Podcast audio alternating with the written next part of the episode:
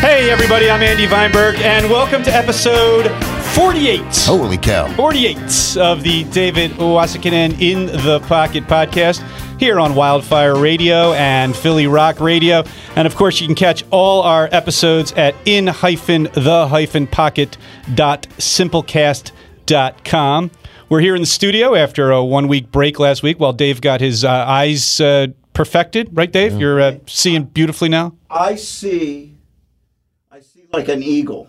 I hope you don't catch like an eagle. I mean, I know that's a bad thing. But anyway, sore subject. We won't go there this week. Terrible. But hopefully they do well against Green Bay tonight. Anyway, we're back after a 1 week break, and we are very fortunate this week to be joined in the studio by one of the Philadelphia area's top musicians, longtime collaborator.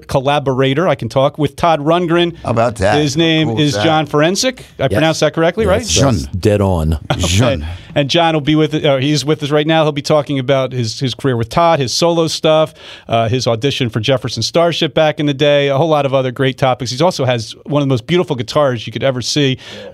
Dave will have one of many, I'm guessing. Yes, it's a hoarding disorder. I know. I got the same thing with drums and now guitars. Ask her. No. But John has a beautiful blue guitar. Dallin, Dave's wife Dallin is with us too. Hi, Dallin. Hello.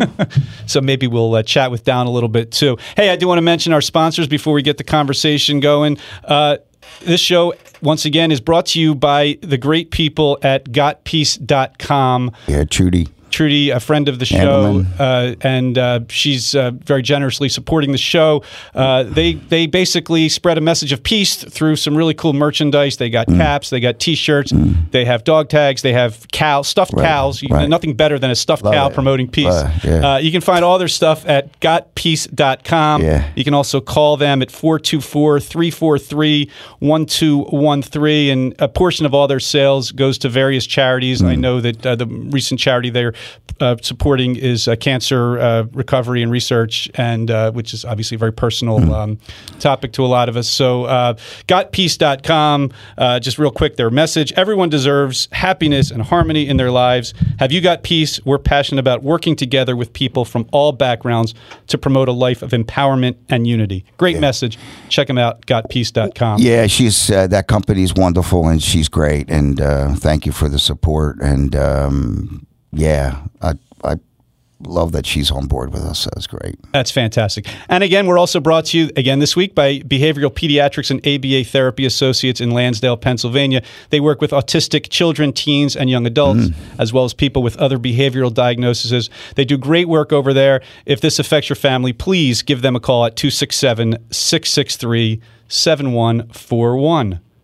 All right. Well, we're here with John, and John confessed that when he first got to the studio, he was a little nervous about being here today. But definitely. Dave and I try to make it as relaxed and as loose as possible. It's just we're going to be talking music and playing some music for the next hour or so. Nothing to be nervous about. Having a cup of coffee with a friend, just hanging out, talking music, talking about whatever we want. You know, I mean, I fell in love with the podcast thing through following a guy named Dallin, and I would watch Mark Maron's episodes. Oh, yeah, they're great. And, he was so funny, and he had a music component to it because he plays guitar. And it was just, he would have his buddies on, and he would just talk about whatever. And when Andy approached me about getting involved with a podcast, I said immediately, I'm in. Let's do it, because it was fun. So it's great to be able to invite my friends over who I admire and find out a little bit more about what they're doing, because with our busy lives today, like, I know how busy you are. I know how busy I am. It's, tough to get, even a conversation in these days because you got stuff to do, stuff to learn, it's... there's this thing called life. Yeah, and it goes on. Damn how it gets in the way. Yeah, exactly. How life gets in the way of living, Yeah.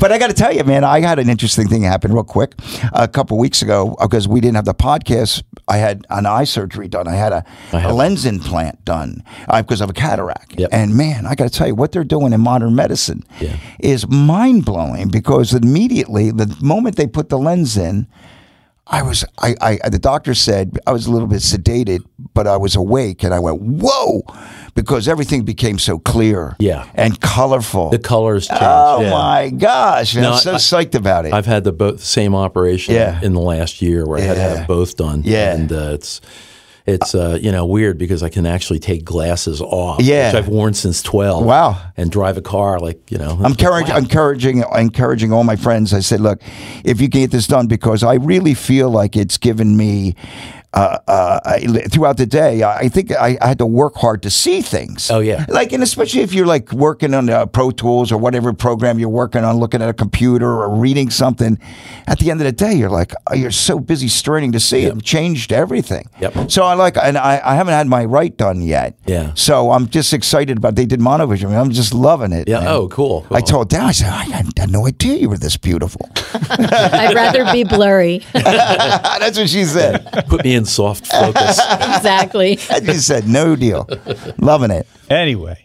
Well, it's great, Dave, that you're seeing. I'm sorry you have to see me clearer. Oh, you look great, man. I'm telling you, you look great. Everybody looks good. Anyway, so let's start. We got a lot to talk about with John, but we might as well start with Todd Rundgren because, I mean, that's obviously a legend. I mean, just an incredible musician, producer, songwriter, talent. I mean, you name it, Todd does it. And you've been fortunate enough to be with him for a big, significant portion of his career.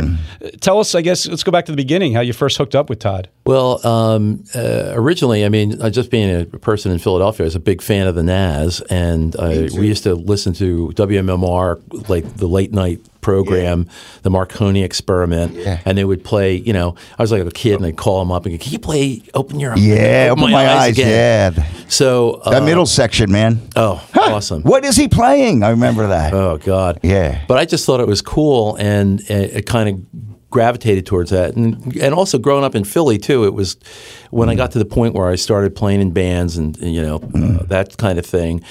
You would always kind of hear about Todd, like one or two people removed from someone you knew in Philly. Yeah. Like, you know, he was, you know, he blew up an amplifier at Music City or something from playing a guitar too loud, something like that. And you go, really? Was he there? Was, you know, that kind of thing. You want to step in those footsteps. Yeah, well, it was, to me, it was like really kind of exotic. And my other big hero was always Frank Zappa.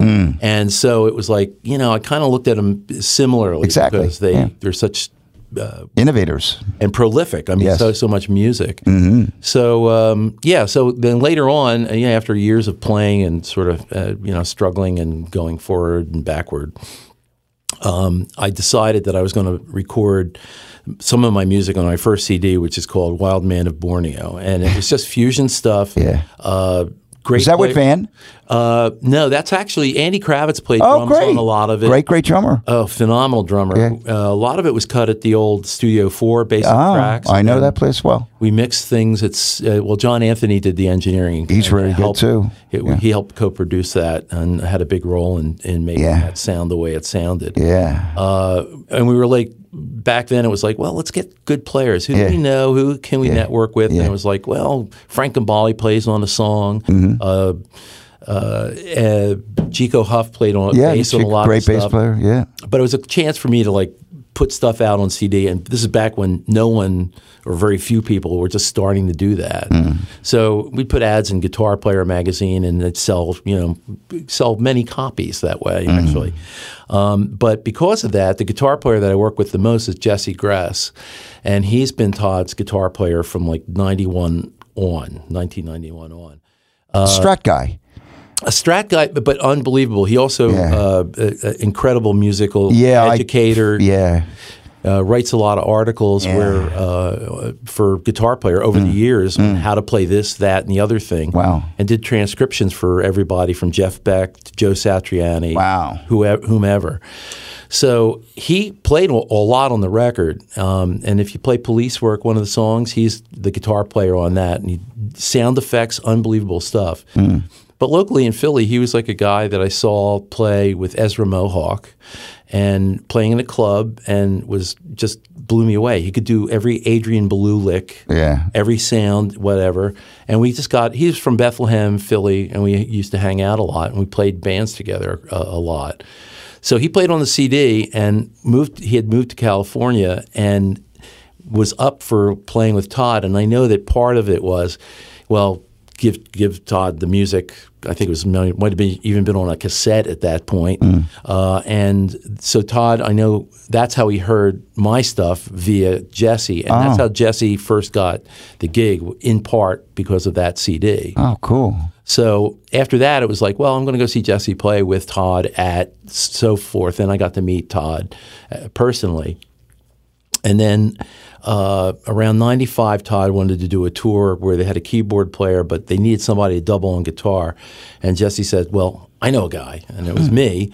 But I didn't expect anything because there were a lot of people that wanted to do that gig. And just how many opportunities start with, I know a guy? Right. We've had other guests on the show who they were looking for someone, and then it's right. So so much of it is who you know. I mean, because there's so many talented people out there that would never get that break without knowing that right guy. Right. Well, the other thing was, I knew that it was like, well, you know, Todd Rundgren, he's going to get like some really sharpshooter. Yeah. But then I kind of heard through the grapevine, it says, John will be cool. He doesn't bother me. Okay, that'll be good. And that's how it started. Yeah. You know, and so basically, he's not an asshole. He's a funny guy. I mean, I had brief interaction with Todd from him sitting in with us, and he struck me.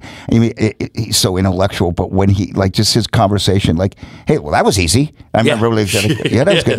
He's quite.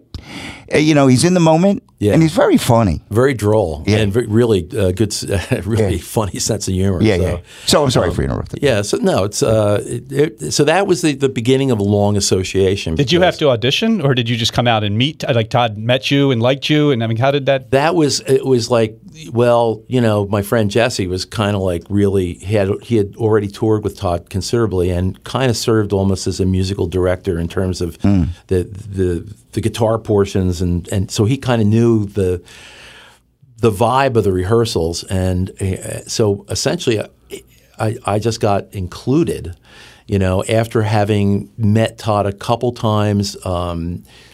He had a session that he did where for the album The Individualist, where they needed vocalists, and it was like, well, they need background vocals on a tune, and I said, well, I'll go. You know, it's up in Woodstock. Yeah. We went up to his place in Woodstock at his studio and recorded background vocals. Was that it was in Bearsville? Was it? No, it's his. He had a place up his little secret sound studio. Oh, right.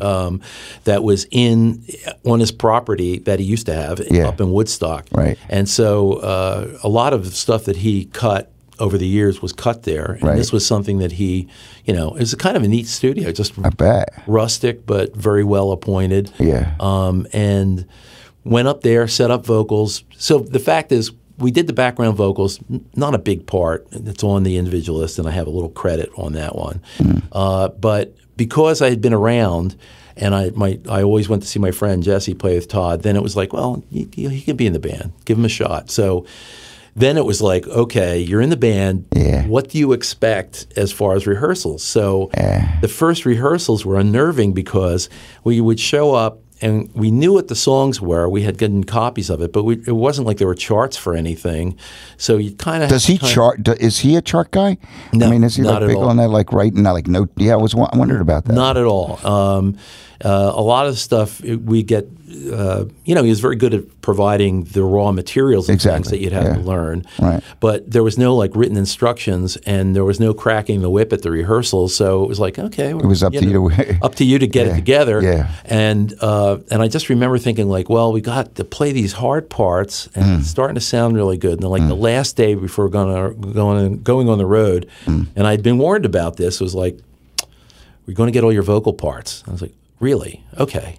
You know, so we'd sit in a room. Everybody had cassette players back then, and he'd go "Okay, you have this note and da da da da da. This note, let's sing it. Okay, that's one."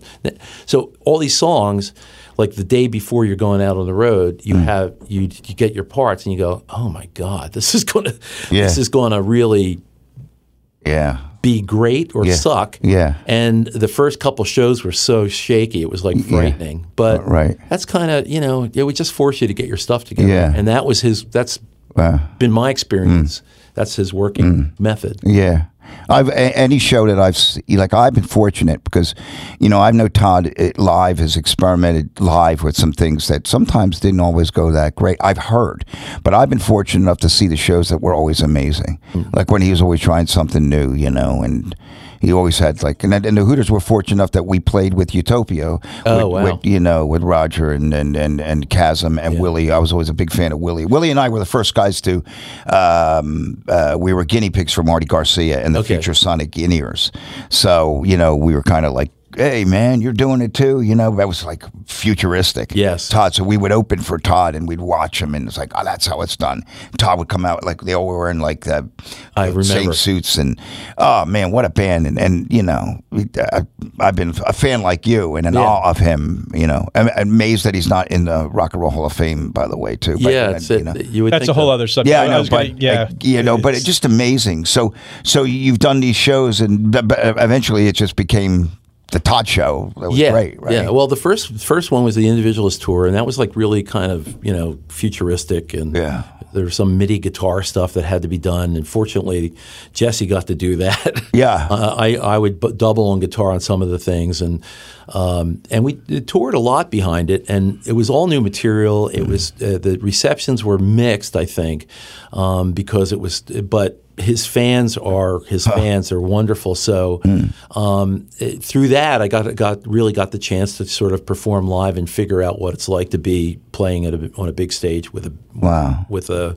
major star. Yeah, and then the next thing that we did was this Tiki tour, and that required a recording of the record first, and it was go out to Hawaii, which Todd was living out there at this point or had residence out there. And they rented Kareem Abdul-Jabbar's, it used to be his house out there. So that's where the band was. Everything was really like everything was high. Like in order to use the bathroom, there was like a little step stool to go up to the sink and stuff. Everything was built. It was like being in a. He's 7'4", by the way, hon. Yeah. Just, you know, everything was built to his scale in his house. He's no longer living there, and it was just a rental property. And that's where we recorded the record, just kind of set up in a lounge. Yeah. A couple ADAT machines. Wow. Prairie Prince and one of my favorite drummers. I love Prairie. Great guy. Yeah. Love Prairie very much. Been very good friends with him over the years. And that was, you know, it was quite an experience. This was the With a Twist record. With a Twist, 1997, which was basically Todd doing bossa nova versions of his greatest hits. Yeah. It was something, I guess, that back then was like kind of the lounge thing was getting legs, and this was a way to do it. So we showed up there with a list of songs, but there were no arrangements or anything. And he played a couple things from other artists, Brazilian artists, and so forth. He said, well, maybe we'll do this kind of treatment with this song and this thing, and then we'd all like kind of go in a huddle. But a lot of it was Jesse. He would go and he would kind of work out all the bossa nova-y kind of guitar parts and come up with an arrangement in a key that worked. Right, and then we just cut the record like every day. It was done in, I think, less than 10 days. How cool. All the rhythm tracks. Yeah. And when I left, I went, man, I didn't really play that well on it. You know, I thought like, well, I just got through the basic tracks and everything. And then like about a week later or very shortly thereafter, I heard the finished tracks, and it was all Todd had layered the arrangements on top of it. And it was like... I left there thinking like, boy, I don't know this record's going to do anything. And when I heard the final thing, I was like, holy cow! Yeah, well, I saw the light from that album. Do you want us to hear it? Oh, sure. Yeah. This is Todd Rundgren and his band featuring John Forensic doing "I Saw the Light" bossa nova style, lounge style from 1997.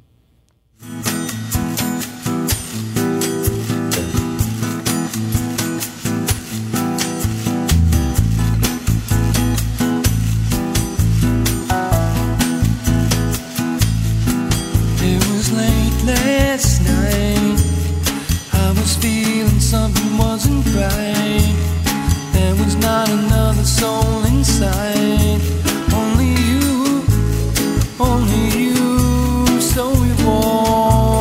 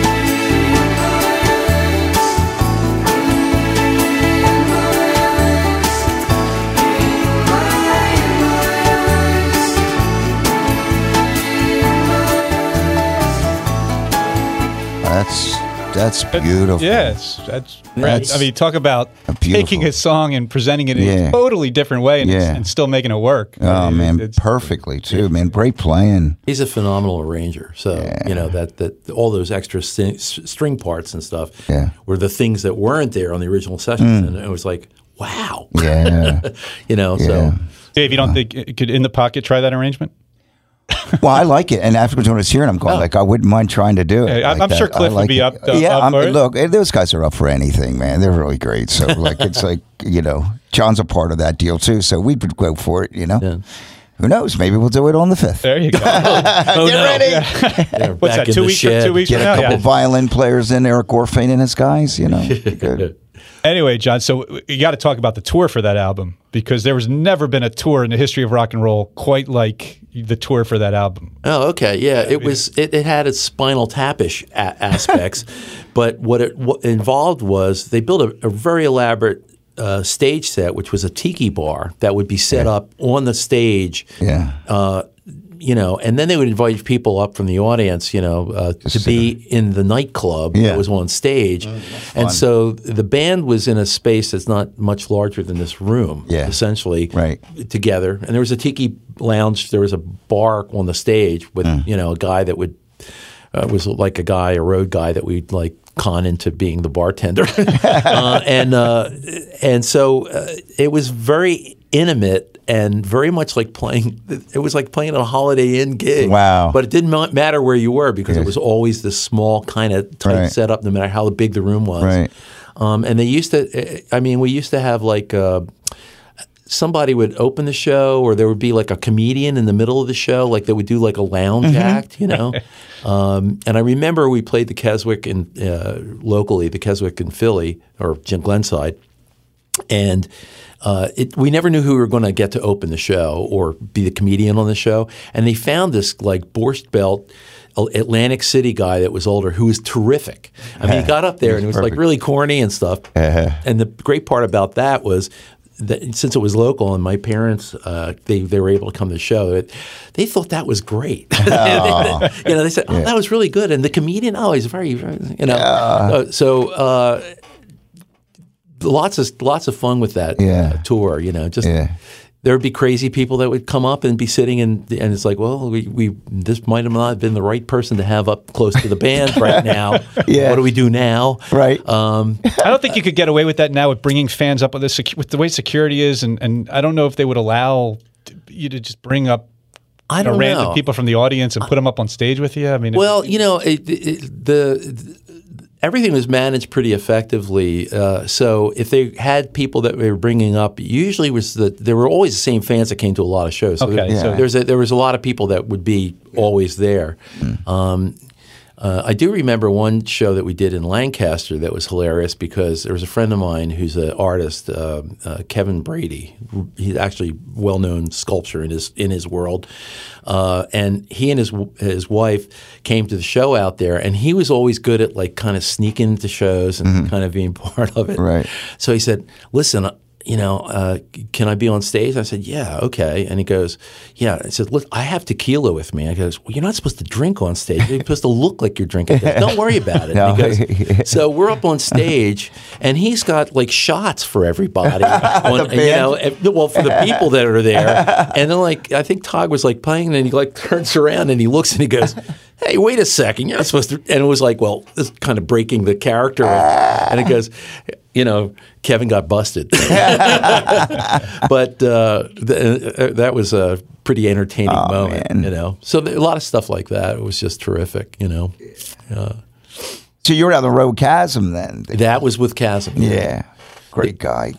His own solo stuff. Like all you guys do your own thing too. And he's, you know, I've been a fan of his since I think day one. I remember seeing them play a show at the Spectrum, and Willie was playing there. Todd brought out this kind of I think it was an electronic kit, but it made it look like a motorcycle. Oh, God. You remember that tour? Yeah. That's going way back. Todd was headlining that gig, and I remember he was so excited because being from Philadelphia, and he was playing the old Spectrum and stuff like that. But in Chasm, you know, he was great. He's got his own little fan club there, you know.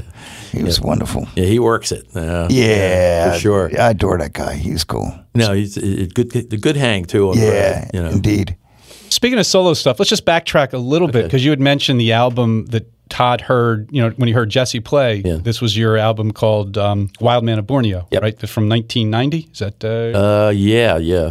Okay. And this was your debut at your first solo album, right? I mean, you'd been making music for a while at that point. Well, what happened was it was like, well, nobody's really asking me to be on the record label. So I figured, well, I think I have enough wherewithal to put together a CD.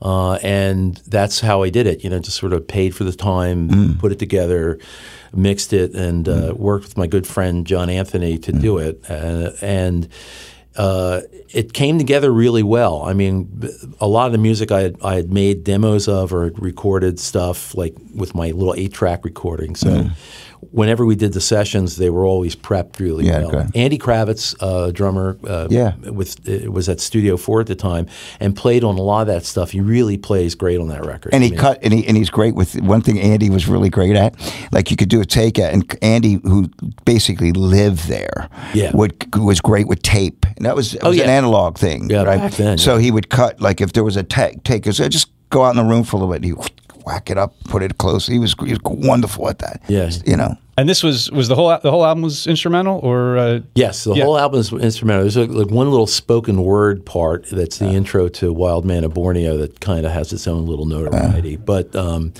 The song Police Work is one of the only songs that I ever played that got covered by other people.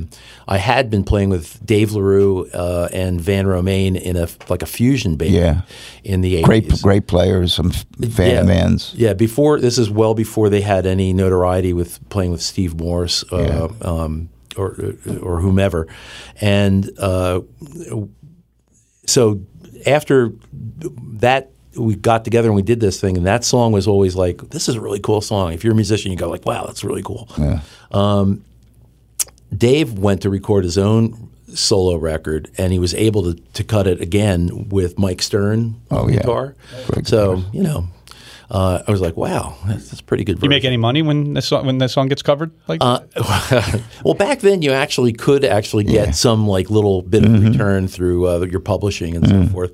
And this is before, you think about 1990, I mean, it's before the internet really kind of blew up. We're talking about like 90, 97, 98 is when we started, that door started opening up, you know. It's before all the, we even knew what that was. It was before all the piracy. Yeah, yeah. You know, I was a part of that because of mp3.com, and I watched that whole thing evolve, and it was like, oh my God. I remember a guy told me, I have 100,000 songs in this, it was like a hard drive, you know, and I went, how do you get them in there?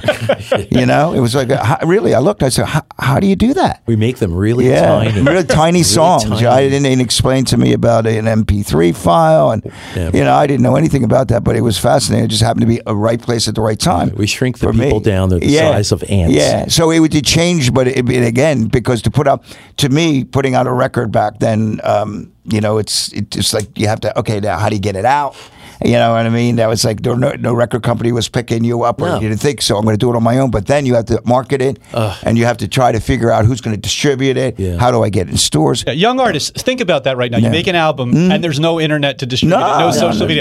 No. Think about for young artists, you know, they have no concept of not being able to get your album out. The most successful marketing of that back then was, since they were so guitar-centric, it's got a lot of like, you know, guitar flourishes on it, was to put an ad, buy an ad like in Guitar Player magazine or so forth, and somehow get a record review in one of those magazines. Mm-hmm. I was fortunate enough because Jesse used to write music articles for Guitar Player, so I kind of had it in that way. But in terms of like just reaching an audience, you could put that there and put your P.O. box and say, cost this much, you know, mail it. Right. And then every week I'd go to the post office and I'd go and I'd say, is there any mailbox money here? And where do I have to send this? And, you know, that's – and it actually was a great way to market it because people were collecting CDs at that point. Mm. The way things are now, I mean, I still think from a standpoint of making vinyl or CDs,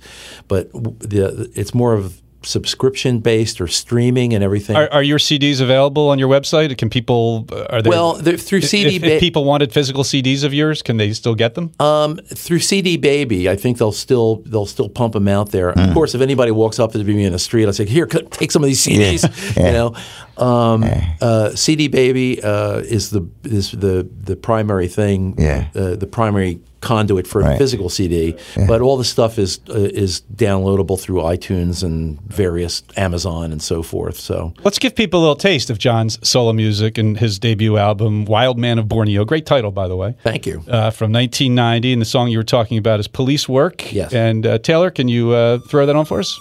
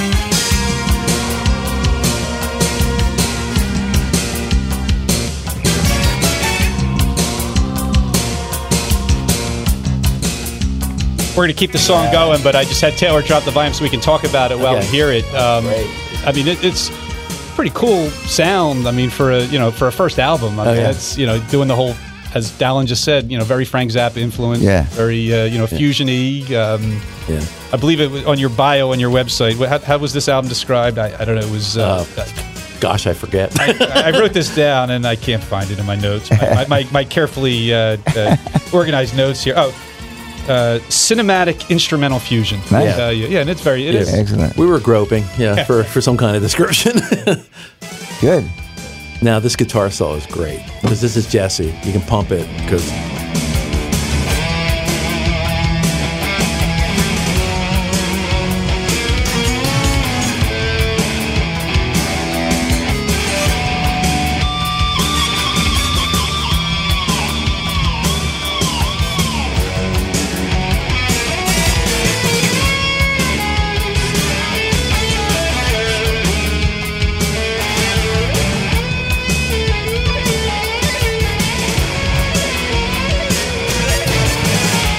That's great.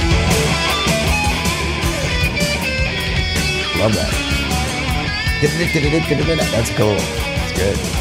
And this was the album you said that kind of got Todd's attention as far as him bringing Jesse into the band. Yeah, right? Because Jesse plays on a lot of this stuff and takes, so it was like, well, this is some of the things that he could do, and I know that has served as sort of a something that Todd could listen to as part of his audition process. The police sirens and everything, they're Jesse. Just that's a guitar. Oh yeah. Wow, that's what's so cool about it. And what are you playing on this? All the keyboards. I might have played rhythm guitar or something just to fatten it up. But yeah, all the keyboards and the arranging. John's a great drummer too. Yeah, I'm a great Pro Tools drummer. Yeah, but he gets on it. You get behind a drum set, and you it's not like some guys. You know the animal. Yeah. So thank you. Yeah, I don't think we mentioned at the start of the show that John is the quintessential multi-instrumentalist. Yeah, I mean, you played keys, with guitar, you've played bass. Indeed. Dave says play drums. I mean, they say jump, I say how high. Where do you go? Okay. Yeah. Spoons, that's cool. Were you a musician from the? Now you and Dave have something in common in that you have a lot in common, but you're also both first-generation Americans, right? You were your parents were from Hungary. My father was from Slovakia, my mother is first generation, but they both grew up in Port Richmond. Oh, okay. And basically when we were kids, they had moved to Willow Grove, but I spent a lot of time, I'm the oldest one in my family, with grandparents down in Port Richmond. Yeah. Oh, okay. Wow. Right off Allegheny and Aramingo. There we go. Were you playing music from the time you can remember? I remember because I was forced to take piano lessons when I was 5. So it was like, I had to go. And was it painful then, or?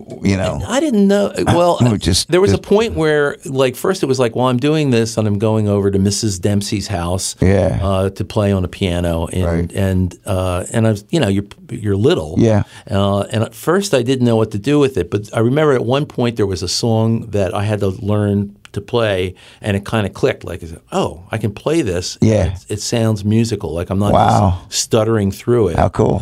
And so then at that point, I kind of knew. Like, I like playing piano. I like music, and I always liked listening to music. I mean, the greatest all-time hits. I've been working on the railroad. So there you go. At that age, that's doesn't get better than that.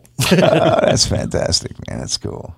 I love that, man. And then, of course, the Beatles came along, and the Beatles sort of changed all our worlds. They catalyzed what was uncatalyzed at that point. So, I was with Rob Hyman last night. I was going through his record collection last night. Came across a Hullabaloo's record. He's got some great vinyl, and he really just takes you back. And, it's just the stuff that we came up on, and you just forget. And that's the great thing about vinyl these days is that, it's, you find these gems of this old, even Beatle stuff. And it was the most recent Beatle thing that was kind of fascinating. Oh, yeah, yeah. There was, I was... the guy that played on Love Me Do instead of Ringo. Oh, yeah. And somebody, Liberty DeVito, posted something about he really listened to the tracks, and he goes, listen, I know I'm going to get a lot of shit about this, but the reality is that the guy played better than Ringo on that track. And But it was cool. So I went back and I looked him up, and even though I knew about him, but you know, is this Pete Best you're talking about? No. This is a guy from Alan. It was White. Andy White. Andy White. Andy White played on Love Me Do. He was the session guy, and you know, he was a little older than, because I think he lived to be about 85 years old, but he was older than those guys. He was a session guy, and George Martin at the time didn't trust Ringo to do it, and he had told Jeff Emerick, you got to tell Ringo that he's not playing on it. Could you imagine? He showed up at a session and he was in the band, and Ringo was the big dog because he already got rid of Pete Best. He comes in the studio and hey, you're not playing on it, which is probably every drummer's nightmare. Oh yeah, yeah, like I went through that too, But fortunately, I beat the guy up and I got the gig. Wait, there's never been a Hooters song without you on drums. Well, actually, I had that moment, Anton was doing everything and a lot of Rick's stuff, and he just played on, a bunch of stuff Rick had, and I really had the thought, and my manager planted the seed. He said, if it doesn't work out, we'll just grab Anton. I remember thinking that, could it really happen? It happens to a lot of guys. John will tell you, you walk in, you think you're going to play. And really up till, I've got lucky, cut a couple tracks and they were good. But really, I think that kind of paranoia is something that's not that rare for drummers. Yeah. I don't care how good you are, there's always somebody around there that's pretty damn good, like Anton Fig. Yeah. But it worked out for me, so enough of that. Yeah. Got a lot more to talk about with John. Let's just wrap up with Todd. So you continued to play with him on subsequent tours. And from 95 to 2016, right? On many tours. And the last couple the tours I did in 2015, 2016 was an evening with Todd Rundgren. We played all the hits. We played a lot of stuff that were my favorite tunes. There's Utopia tunes in there, and so forth. And I just really dug it. Do you have an all-time favorite song from Todd? Oh God. There's so many. It depends on what you're in the mood for. I mean, Couldn't I Just Tell You is a great song, and I just would always that would be a show closer, and I get Couldn't I Just Tell You out of that. It's so beautiful. Yeah, from Something Anything. And, Hello, It's Me was always great because the audience would just go, you go okay, I can coast. People crying. Oh, yeah. Yeah, Hello, It's Me still. I remember going to the canteen and then playing it was a dance. I was in 8th grade, and that song people would dance to, and it was that song. You hear that little, I don't know what he's recording, but it sounds like bongos to me. And the Nas version, and it's Stooky. Yeah, and it's just such a beautiful voice. Am I correct? Yeah, Stooky singing, and he sang just so beautifully, and produced so great. Well, speaking of drummers, the Nas had Tom Moon. Tom Moon was a beast. Yeah, it was wow, this guy's really good. Really music. I was young enough; I didn't know what was really good or bad, but I just kind of always thought this band is really good. Yeah, the drummer really stand out. Well, really opened my eyes. That bridge section, the solo is just wacky, and then you realize that there's really a formula to that bridge section, which at the solo section, and but I remember for the longest time until I recorded it, I realized what was going on there. And wasn't that the very first song In the Pocket recorded? It was second. Oh, second. Okay. Yeah, right. And I remember Rob saying to me, "You really want to go after that? It's a bear." That was the word he used. Oh yeah, yeah, because it's going to bridge, and how are we going to do it? And Jeffrey Gaines singing, but that solo section is just amazing. So somehow we pulled it off, but it. Such a great. Well, it as an example, that song's a good song from a music student example, because it has all these little sections in the middle, all those breaks. And when you're starting to learn how to count a song, you go the first break is 2 beats, and then the second break is 4 beats. Right. So in that middle section, that I call it the zero bar. Dun dun dun dun dun dun dun dun dun dun dun dun dun 1 2 3 4 dun dun dun dun 6 1 2 3 4 1 2 bum bum bum, and then 4 4 2 bars, and then back. I remember thinking that guy's a genius. I mean, it really is, because he had a thing, man. He just knew that. Let's, because I didn't. I thought they were jamming, and they're just, they were geniuses. Yeah. What a great.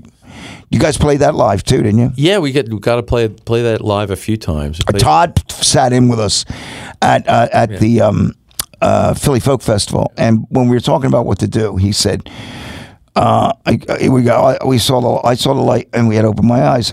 And we first said, well, I saw the light. He goes, yeah. He goes, but I'm going to do that. Mm-hmm. I said, how about open my eyes? He goes, really? You know, I said, yeah. And I goes, and I remember the biggest, I took it as a compliment.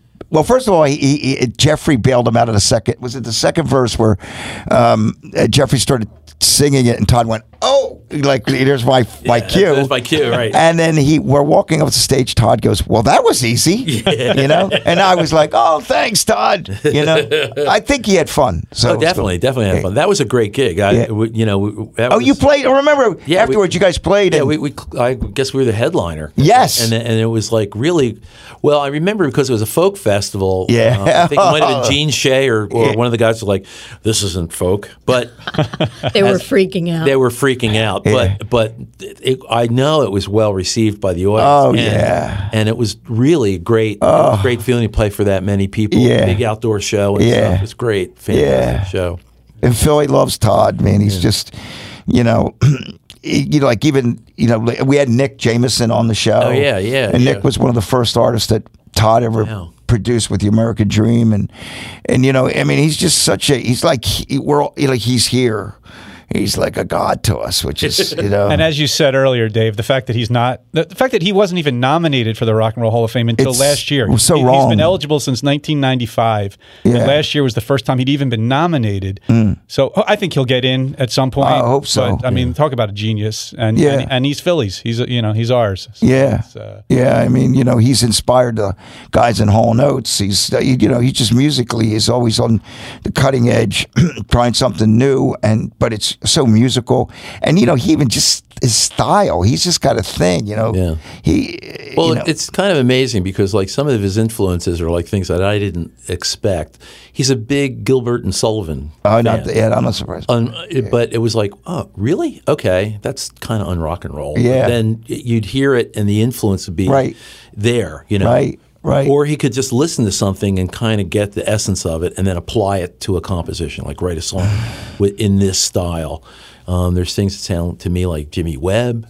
There's things that sound just all over the map, and it would depend on what he would decide to do. I think that's probably one of the reasons why it's kind of hard to make him a rock and roll Hall of Famer, because he's more – the music's a little bit more wide than just eclectic, right, but there are plenty of people in the Rock and Roll Hall of Fame that you would not be considered "quote unquote" rock and roll. Oh, sure. At this point, so the fact that he's not rock and roll across the board shouldn't have any impediment for him getting in. Yeah. He's just and I used to wonder. My thing with Todd Rundgren was, does he ever sleep?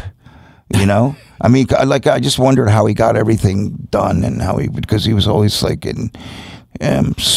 always surprised me. Yeah, he can crank it out. I'm telling you, he makes hardworking people look lazy when it comes to getting stuff done. So that's pretty. Oh, how cool! My cousin's married to a guy named Lee who grew up near Todd Rundgren, and Lee claims that he's the Lee in "We've Got to Get You a Woman," Leroy Boy. But I think I thought that was Paul Fishkin. I think it's Paul Fishkin got nailed with that. But I'm sure my cousin's husband was always.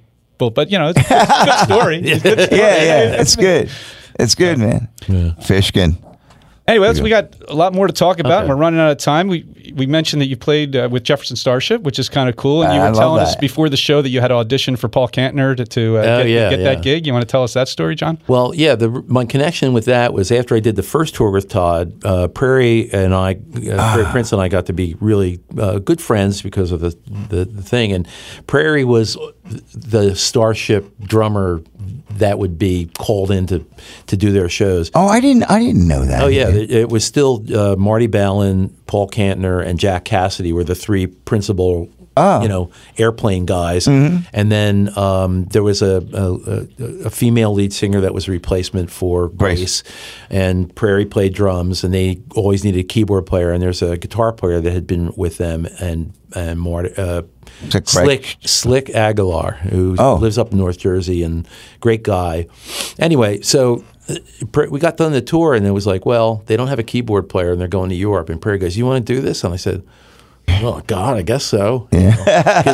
You know, the only Jefferson Airplane record I ever had was Volunteers, which I loved. Mm. And everything else was just something I'd heard about, and the whole hippie ethos was really kind of attractive. Mm. But I'm like, I'm going to be playing with these guys? Mm. So they gave me a cassette of some of these live shows that were really kind of raggedy. And I said, well, this is what you have to play. And I was like, oh, geez, okay. Am I going to make the right decision? So then it was like, well, Paul wants to meet you. And he used to live over in the Sunset District in San Francisco by the foggy part of town. And so I go over to his house, and I go into his house, and he's, you know, chain smoking Camels there. John, nice to meet you. You know, I said, well, let's play something Celtic. And so he just had a piano in his house, and he had like a 12-string guitar. Mm. And so I just kind of jammed like a couple chords. Yeah. Oh, that sounds pretty good. Let's try this. How about the KJ? All right. You got the gig. Yeah, that's good. You know, like, you kind of want to get me out of there so I could get back to smoking. You know? So, and from that point, it was great because over the years, from 95 till 2007, every once in a while I would substitute. Yeah. But I'd substituted on every instrument in that band. Oh, wow. First I got called in to play keyboards. Then it was... Well, you're playing keyboards, but they had a gig like in the early 2000s where they played in Baltimore, and I said, well, I can play it, but songs that don't have keyboards like Somebody to Love, I'll bring my bass. I'll play that. So it's like, oh, you're playing bass. Okay, cool. You know, at one point that we were killing time at soundcheck. And I said, let me play the drum kit. You know? Oh, so awesome. So I'm playing the drum kit, right. And the manager goes, we got to gig it for ABC TV, you know, like the Good Morning Show or something. We need a drummer. No like, kidding. And I was like, wow. I just did a drum roll, you know. So right. And then finally, Slick, the guitar player, couldn't do a gig in Europe, and he said, "Would you be into playing guitar?" And I was like, yes, because I like playing guitar, and this was a chance to play all their tunes with the latest lineup, which was basically just Paul was the original one. Mm-hmm. They had a great singer, Kathy Richardson, who's been the current version of Jefferson Starship, and the keyboard player is a great guy, Chris Smith, who played keyboard bass. Oh, so right. And there was an English drummer that filled in for the tour. So we went all over the UK and up to Scotland and stuff. And I got to play on stage in London. Yeah. I don't want to get there.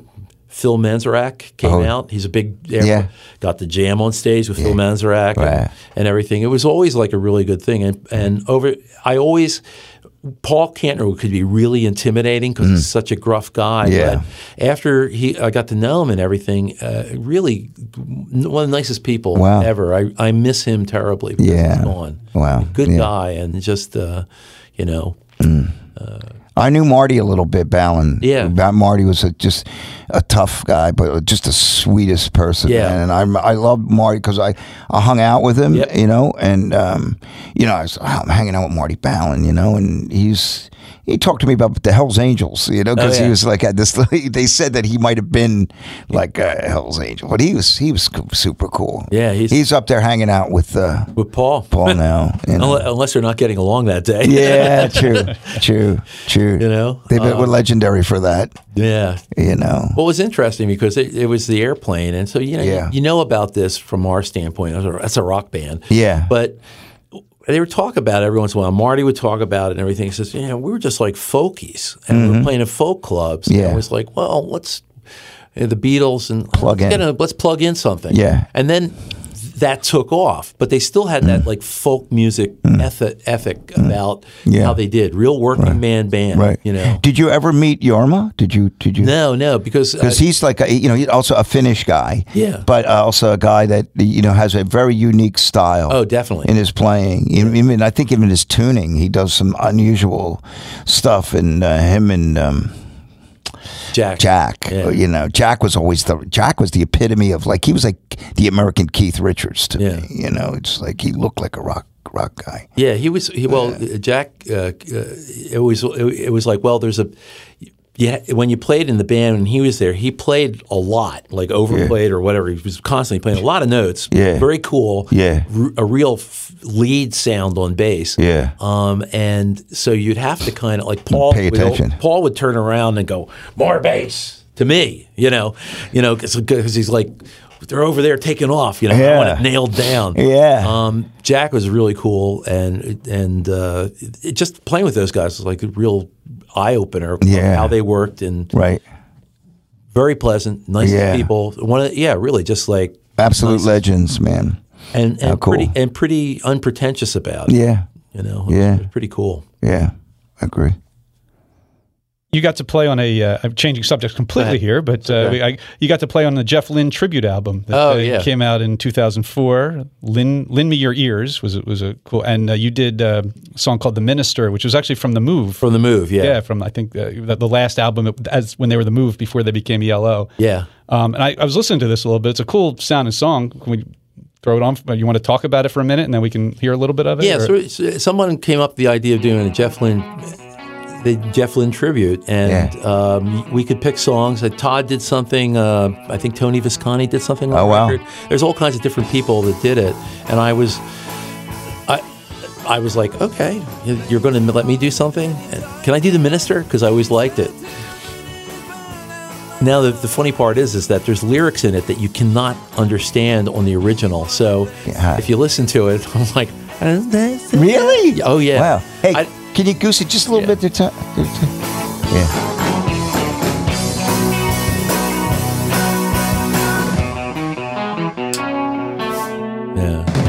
It's John Anthony on drums, by the way. Oh, nice. Great drummer. Real good. Always. Great engineer, great drummer. I think I did everything else.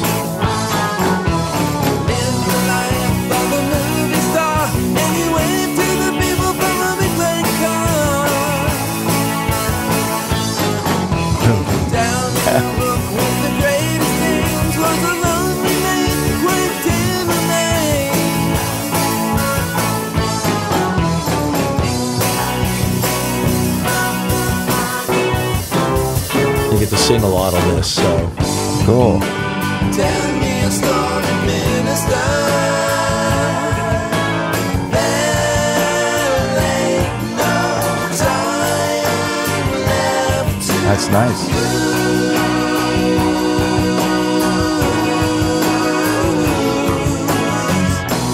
What year did you do this?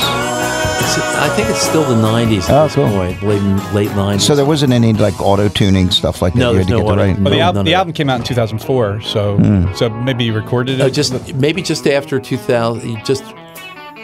It's lost in the fog of war. Yeah. I'm trying to remember when the whole project got broached.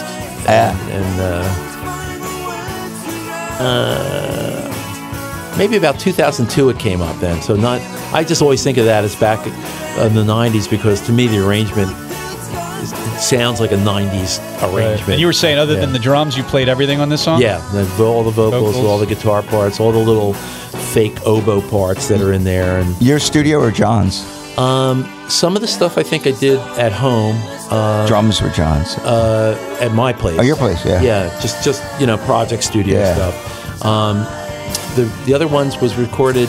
I don't think the studio is there anymore. Or it used Maja sound in the old Society Hill Towers. Oh, right. Society Hill sound. It used to be Star Studios, right?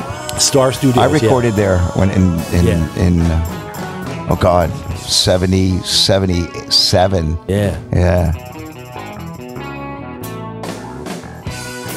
Wow. Cool, man. Yeah. Yeah, that's good. Like it.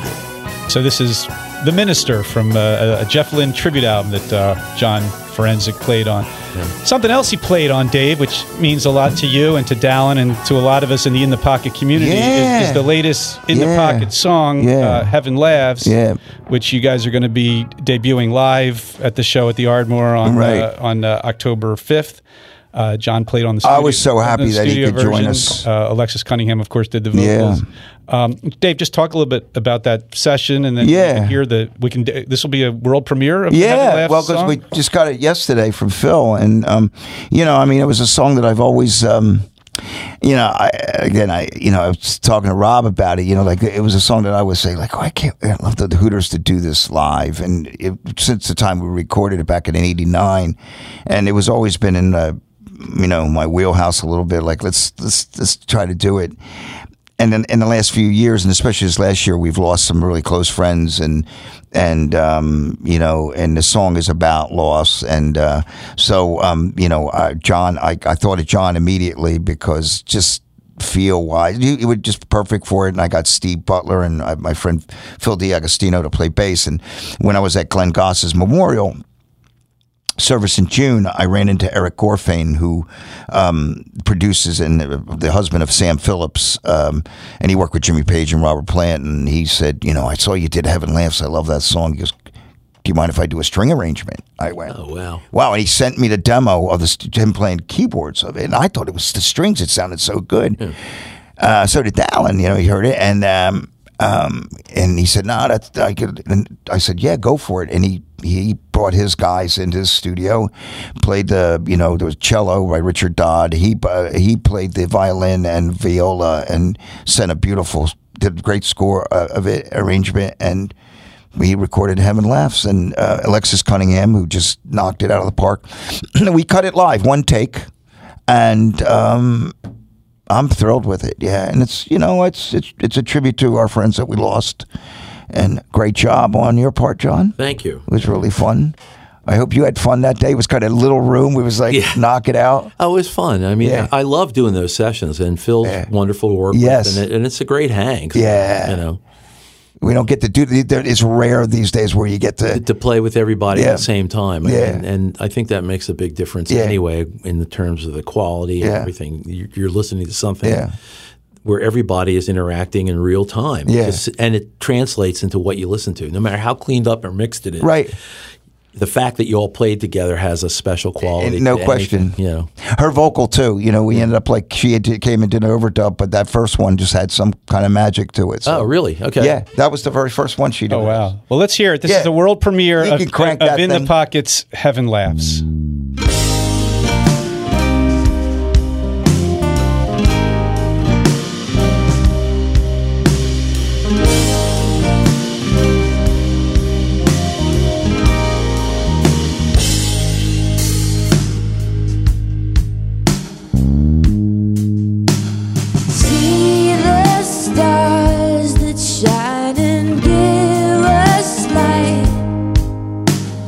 One less day.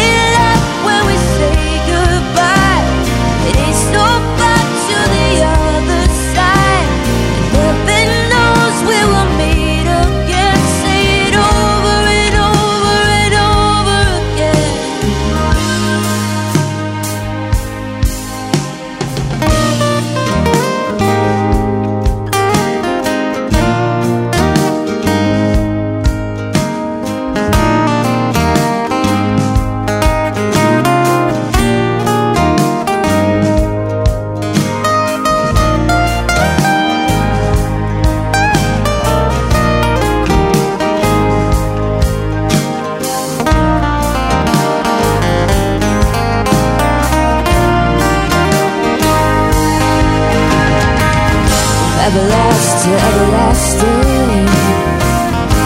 See the shining sea. How much do we take from each other? There's one more light and one more for free. An open lights when we say goodbye. It ain't so far to the other side. Someday soon we will meet up and say it over and over and over till then. And we laugh when we say goodbye. It ain't so far to the other side. Heaven knows we will meet again. Say it over and over and over again. Say it over and over and over again. Yeah. Say it over and over and over again. Say it over and over and over again.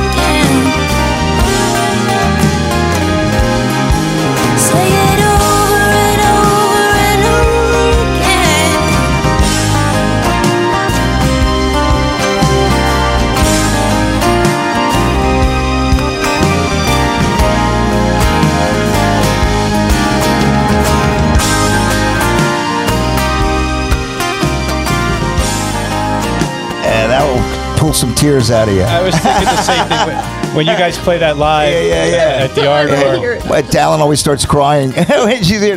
I mean, you know, it was a year where we lost some really close friends, and I wanted, you know, it was important for me to for my sanity's sake, to do something that was to acknowledge these people and, you know, close friends, you know, family, and, you know, the song was perfect, and it was a healing process for me, you know, for all of us, you know, so it's good. Well, you can catch the live debut, like I said, at the Ardmore Music Hall in the Pocket, October 5th. Songsinthepocket.org for tickets. I guess, Alan, there's still some tickets left for that night? Yes. Okay. Strings sound pretty good, huh? Yeah, it's Philly. It's nice, right? Eric, I got to tell you real quick, Eric called me after it was mastered. He goes, he hears something that wasn't quite. He goes, like, I said, I don't hear it. He's like, I was like, string guy, can we fix it? I'm like, what are you hearing? Because to me, it sounds great. It's beautiful. It's just beautiful. And of course, the original version came out on Zigzag way back in 1989. I sent it to Rick Chertoff, who produced it, and he liked it, which was great. You know, and he said, I went back and I listened to the original, and he listened to ours, which made me really happy that he'd like it. Got a good endorsement from Rick. Yeah. Well, they each stand on their own. I mean, it's, you know, with Alexis singing it, it becomes a completely different song. And she's got a cool record coming out. I got a chance to play a little bit on her album last week. It was cool. Yeah. Really she sounds great. She is great. We're going to have her on at some point on the podcast. Yeah. All right, well, we're really late at time, but John brought his guitar, his beautiful blue guitar, so he's going to have to play something. So, and I'm going to accompany it to you in something. I'm just Taylor, throw in a commercial from our friends at Behavioral Pediatrics and ABA Therapy Associates, and then we'll come back to wrap it up with a live performance from John Forensic, accompanied by Dave. Hi, my name is Gabe, and I have autism. When I was diagnosed with autism, I realized it was hard for me to do what people call normal. For example, I would get easily upset and overreact to small problems. When it was time for me to go to college, I had an especially hard time. That's when I went to Behavioral Pediatrics and ABA Therapy Associates. Gabe made the right choice. They helped me prepare for college with my interests in mind. They taught me coping strategies, organization skills, and self-advocacy. Not only that, they boosted my confidence using evidence-based treatment programs such as Think Confident, Be Confident. This helped me prepare for employment opportunities as a peer mentor here at Behavioral Pediatrics and ABA Therapy Associates. We are dedicated to improving the lives of teens and young adults with autism. Thanks to them, I'm better prepared for college and can continue my life's journey. Now I can pursue a career in animation and continue my job as a peer mentor. Behavioral Pediatrics and ABA Therapy Associates in Lansdale, PA. Call us at 267-663-7141. 7141. All right, well, we're back here. John and Dave just did a 30-second rehearsal during the commercial, and they're ready to go. Yeah, really. You're going to do a song. While you're behind. You're going to do a song from your 1997 album Wheel of Nesh called Freight Train. Yep, here goes.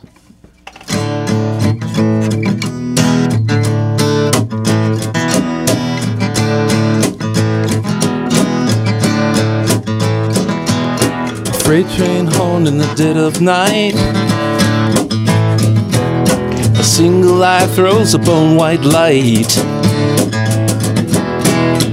nothing coming to Chinatown down. Hear the mighty diesel wine. I will drink my coffee black, running by the steel track.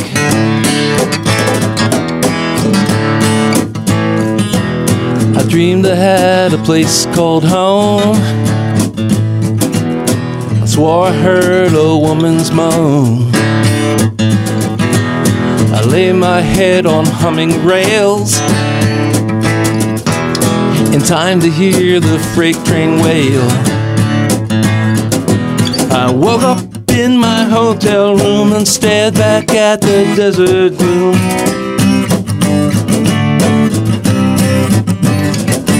I used to feel a million things. My heart would steal away on wings.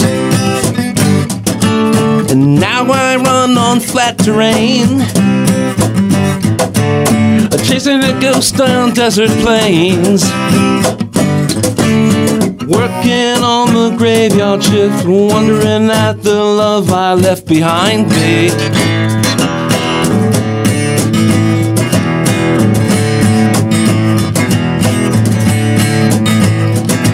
The freight train horn in the dead of night. A single eye throws a bone white lie. Hear the mighty diesel whine. The freight train hustling down the line. I will drink my coffee black, waiting by the steel track. Now I will drink my coffee black, waiting by that steel track. Oh, I will drink my coffee black, waiting by the steel track. Freight train, freight train.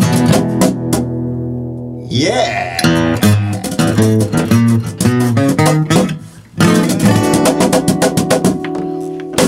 Yeah. Very nicely done, guys. Nice. Rough but honest. Yeah, honest is good. Honest is good. Yeah, just showing your versatility there, John. I mean, I'm checking out your I can chords. Suck on any instrument.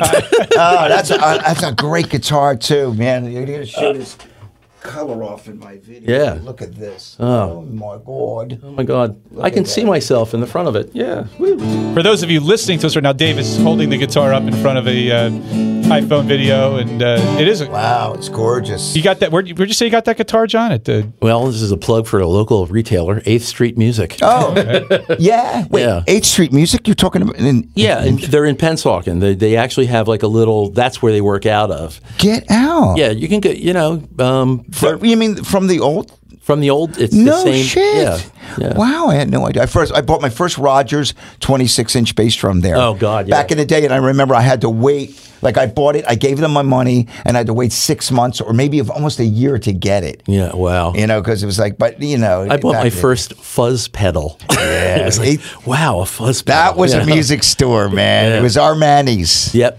You know, our Manny's. Anyway, you can catch John live within the pocket, as we said, on October 5th at the Ardmore, and of course you'll also be with Baruch Review. And Bob Baruch's joining us at this next show, which will be fun, and we're going to work out a couple things. That's cool. But John will be with Baruch Review when they play their annual Thanksgiving show at World Cafe Live. I believe that's November 30th. Yes. Well, don't quote me on that because I just looked it up, so hopefully that's right. But then it's correct. If it's not, I just have to know that I have to be there. Yeah. Okay, good. That's good. Perfect. So you're still playing with Baruch whenever they get together? Yeah, whenever they do, you know, it's a wonderful gig, and I love doing that gig. It's a lot of fun. They're zany guys. Yeah. It's zany. I love it. Crazy it's bad. Fun with Bob. You know, it's cool. Fun with Bob. Yeah, it's great. So, Dave, is it me or are these shows flying by faster? Because we're like completely out of time right now. There's so much more we could talk about. We didn't even get to hear from Dallin too much. How are you doing, Dallin? That's okay. I'm fine over here. Always a nice surprise when Dave brings Dallin along. Yeah, we're fun. We're heading down because we're heading down. The bar band are going to play down at the Hard Rock Cafe. So you're going down to AC tonight? Friday night. So it's me, Steve. Yeah, tomorrow night. So you're going to go down. Day early? We're going now. Yeah, we're heading down from here, and Steve and Greg Davis. House. Kenny Aronson, myself, and Wally. We have fun. We have a fun time, man. That's a good gig. Yeah. Hey, you know, you should sing a song at maybe at the Ardmore show. Maybe we should figure something out for you to do. Come out. I'd be happy to sing. I mean, you know, want to sing Escalator? Nothing ever changes. Oh my God! All right, Richard, you just lost the job. No, well, Richard, yeah, right. All right, well, this has been great. Thank you so much, John Francic. Thanks, Andy. Multi-talented musician. It was a pleasure, man. What a life and career he's led, and he's still out there making music with In the Pocket, with Baruch Review. You still doing solo stuff too, John? Or? I've been working on some solo material for putting together another thing. So, he's got a. We didn't get to play it. We had it ready to go, but we're out of time. He has got a great instrumental called October.